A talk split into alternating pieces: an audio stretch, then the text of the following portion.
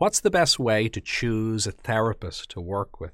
So, this is a really good question and it's a very important one. Very often we'll be told to you know, seek professional advice, get personal support. I did it just a moment ago.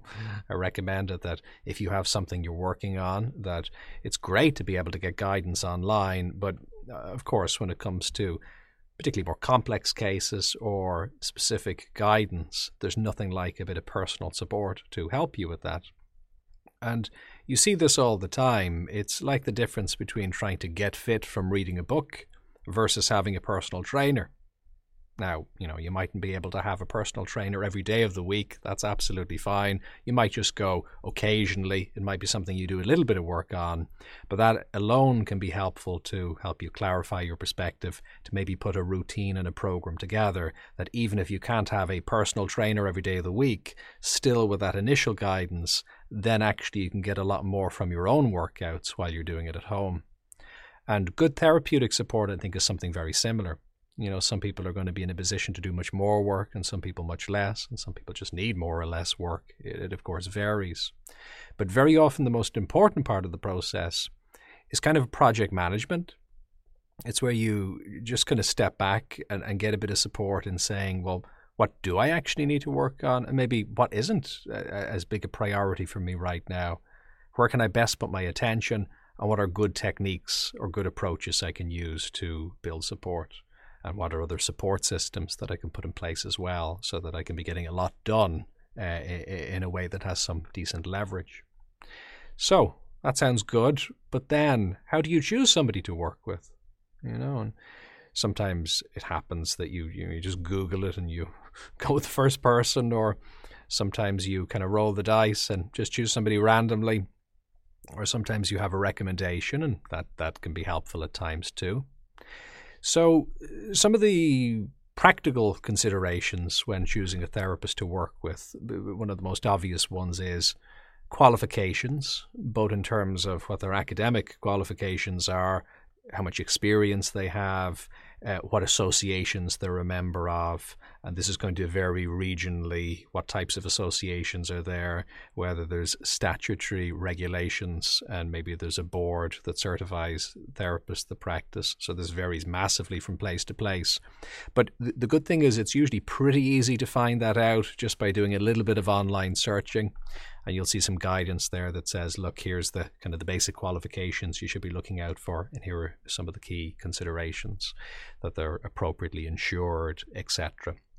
Now, in jurisdictions where there are either statutory regulation or good, well established associations, normally being a member of one of those associations is going to uh, carry at least some weight because they're going to make sure there's insurance in place in order to allow renewal, etc.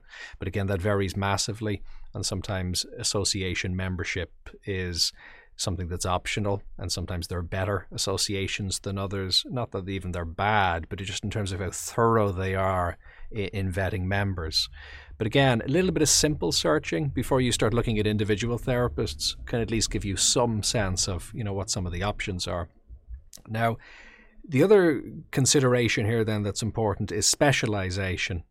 And you know, you could have somebody who's deeply specialized in one thing, but maybe not in the particular area that you need support in. Now, therapy is an interesting thing because sometimes that matters more than others. Because, you know, sometimes the problem is that in therapy, you need to have more of a systemic focus and you need to be able to spin a number of plates at once.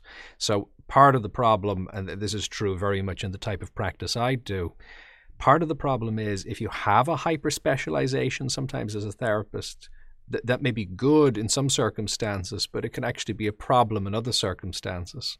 Because it's not uncommon for somebody to walk into my consultancy room, to land on the couch, and to say, oh God, John, I've got, you know, like 20 or 30 things here. Uh, I don't have brochures really anymore. Everything's online now. But I remember when I used to have paper brochures, people coming in with like you know half of the things I worked with circled and say you know it's sort of all of the above here So sometimes that's part of the beauty of therapy is that it can create room to kind of deal with the messiness of all of these things. And don't worry if that's you, because that's not uncommon. It's just very often the case that a challenge in one area, like if you have problems with sleep, that might affect energy levels the next day, which in turn can affect motivation, which might affect relationships, uh, uh, you know, can affect food and eating. These things can be really circular and cyclical. So sometimes it's a bit hard for therapists to say, okay, here's specifically what I do. But that being said, we'll still have clusters of areas that we specialize in and uh, also specializations, not just in topic areas like stress or anxiety or depression or relationships or whatever else it might be but also specializations in terms of approach. You know, some therapists are more uh, more couples counseling or family therapy, which of course is going to be a specialization. If you have a, a group of you that need a bit of support, then that's going to be well worth looking at. Uh, other therapists might focus more, like for example, I focus a lot on applied methods. So using simulation, visualization, uh, mindfulness exercises of various descriptions and being more applied. Uh, all therapy is applied, of course, but there's degrees of it. I like to think of what I do as like attending physiotherapy, but for the mind. So it's quite applied and, you know, it's quite kind of solution focused in that way. But maybe that's not the most appropriate thing for a person who actually would rather kind of more sessions, but to really take the time to just talk, and talking is the main focus. It's not as uh, applied or engaged like a physiotherapy style approach. Now, of course, all therapies have aspects of each because all talking therapies usually have some form of applied methods or action points attached to them and also then when you are being uh, action orientated of course a lot of talking has to happen to clarify what action to use. So just questions of degree. But you know you might know for yourself though you're specifically looking for something. So then looking for that in terms of specialization and experience with a therapist can, can be really useful. So if you've lined up things reasonably well in terms of qualifications, insurance, association membership, you know, hopefully you've found some good guidance in your area for that. Uh, and if, you know, specialization wise, you know, well, roughly they, they focus in the area that I'm interested in. And again, you might have a few topic areas that are interconnected. That's usually not a problem in therapy. But you know that just broadly they have an interest in that specialization. Then the interesting question is compatibility. Because I like to use this example of going to the cinema. If you go to the cinema eh, and you go to see a film which is very well made, very well directed, eh, eh, very high quality production, but if it's a, a Western, and if you don't like Westerns, if you like comedies, or vice versa, there's still going to be a compatibility issue here. It's not good enough for it to be a very high quality film. And something similar, I think, is true in therapy. So this applies both to the style of the therapy itself, but also applies to the therapist themselves and kind of what they're about and what their mood is.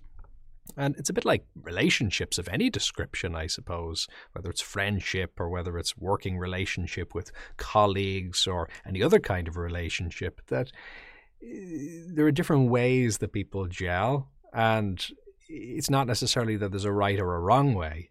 And it's also, if we use that example of physical fitness again, you know, some people really like a kind of a boot camp style approach where somebody's almost shouting orders at them.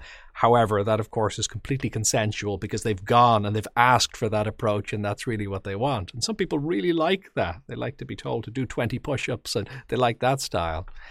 Whereas other people like something which is much slower, more meditative, and really giving them space and breathing room and working on that level uh, at a different pace. So, you know, as long as you're choosing which method it is and as long as it's ethical, it's all good, really. These are just different styles, different communication styles, and different methods. And you probably know from your own experience what kind of mode you want to be in. Now, I think most therapists, any decent therapist, is still going to be very much attuned to what you need and adjusting and calibrating the approach based on your needs. However, like anything else, there are specializations and there are certain types of clients that work well with certain types of therapists. And, you know, I know it can be hard to know that in advance, but at least if you're reflecting a little bit on, okay, you've got somebody who's qualified, roughly what's the topic area? Have they got some specialization there? And then you're asking yourself, well, what style of person do I actually work with best? You know, and that, that that's, that's an open question.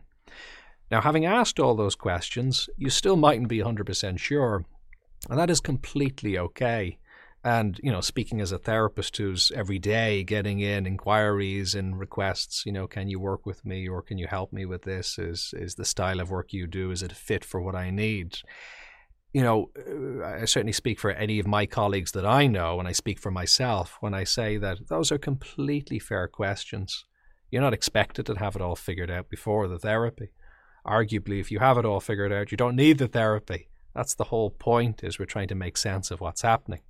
So you can do your basic homework to, again, find roughly what the style of therapist is that you're interested in. But once you've done a little bit of research, a little bit of reflection, what I like to do, and I do this myself whenever I'm seeking to work with a professional, is just try and maybe write a, a very brief summary of what it is you actually want. And that's a very useful therapeutic exercise anyway, even aside from finding a therapist. You know, just, just keeping it as brief as possible, not because a therapist won't mind necessarily going into it in more depth. Of course, that's what will happen in the process anyway, but more for your own clarity to kind of say, what, what's the key here really? What are the essential points here of, you know, where am I coming from? What's happening? Where do I want to go? What am I hoping to achieve? And then any guidance you have as to kind of what sort of approach you're looking for. And part of that is, of course, just choosing who you communicate with to begin with. So if you can do that, it doesn't have to be perfect at all, but just that little summary and actually keep it quick is usually a good guideline. Don't spend ages trying to make this thing perfect. This is just a just a quick reflective exercise to clarify where you're coming from, what you're looking for, maybe how you can be best supported as far as you know that. And then a really useful thing to do is just get in touch with a number of therapists who you know, as far as you can see, are qualified and you've done that research and who are uh, a match for kind of the style of work. Roughly, they specialize or work in that area, as far as you can see. Again, you can clarify further, but just in that first instance, as far as you can see. And when you reach out, you're going to find then that, you know, people get back and they've if you've emailed them or if you've messaged them online, some therapists like me, we do an online consultation first, or other people do it by phone, or you know, it doesn't matter. You know, you can you can do it either way. I do a combination of things myself. But when you get in touch in whatever form it is, they're going to get back, whether it's over the phone or whether it's by email or in any other means, and they're going to you know give you a bit of feedback on what you've said. They're going to give you a bit of information about programs and just how it all works. And by that alone, you can often get a good feeling is, you know, is, is this the style of, of method that you want? And the other thing is, I do some supervision work as well, where I work with therapists who are setting up practices and I help them in their practice. And I really encourage them as much as possible to communicate, to put up videos, to write articles, to put audio online, because that way you get a feel and a sense of what they're like as practitioners. So already you know, yeah, I like that. That kind of resonates with me, that kind of style. Or no, maybe not. Fair enough, they do that, but maybe I'm looking for something else. And the thing is, for any good therapist, you know, there, there are plenty of people that need support. So we're very happy to refer to each other. There's no problem there. So, you know, if you do have a, a, series of requests and I, for example, feel it's not my thing, I say maybe, you know, this other type of therapist could be a good match and vice versa. You know, we take in referrals then all the time. So it's all very easygoing usually in that sense, but you can probably feel it for yourself then as you enter into that communication, whether it feels right for you.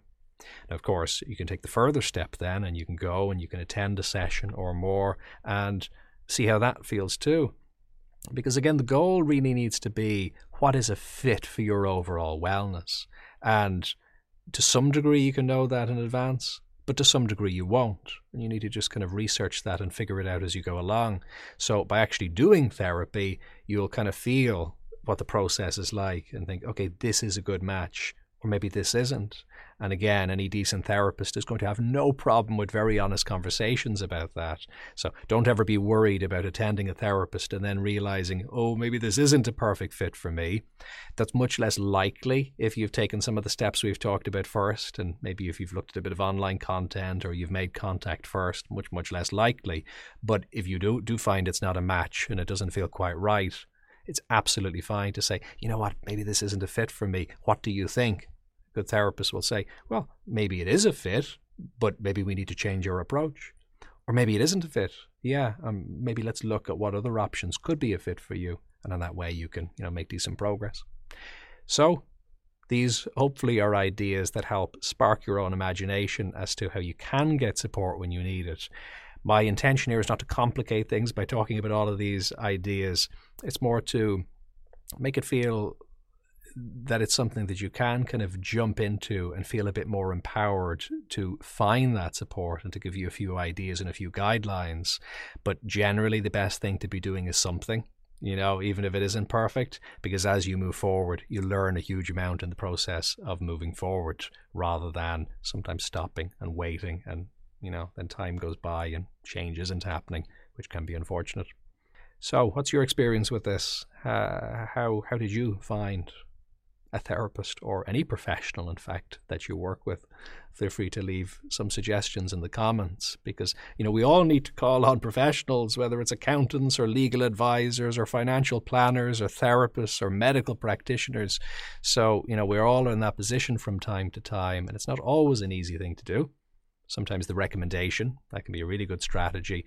But of course you've got the problem of personal compatibility sometimes even with a recommendation. They might be a good practitioner but they might have a different style that maybe your friend really likes but maybe that's not your thing or vice versa. So still a very good starting point i think to research it further. Uh, but yeah do share your experience. If you found this valuable do like subscribe and share. And what's your experience? Do you have any questions or topic suggestions? You can contribute in the comments on social media using hashtag BodyMindSelf or on jfl.com.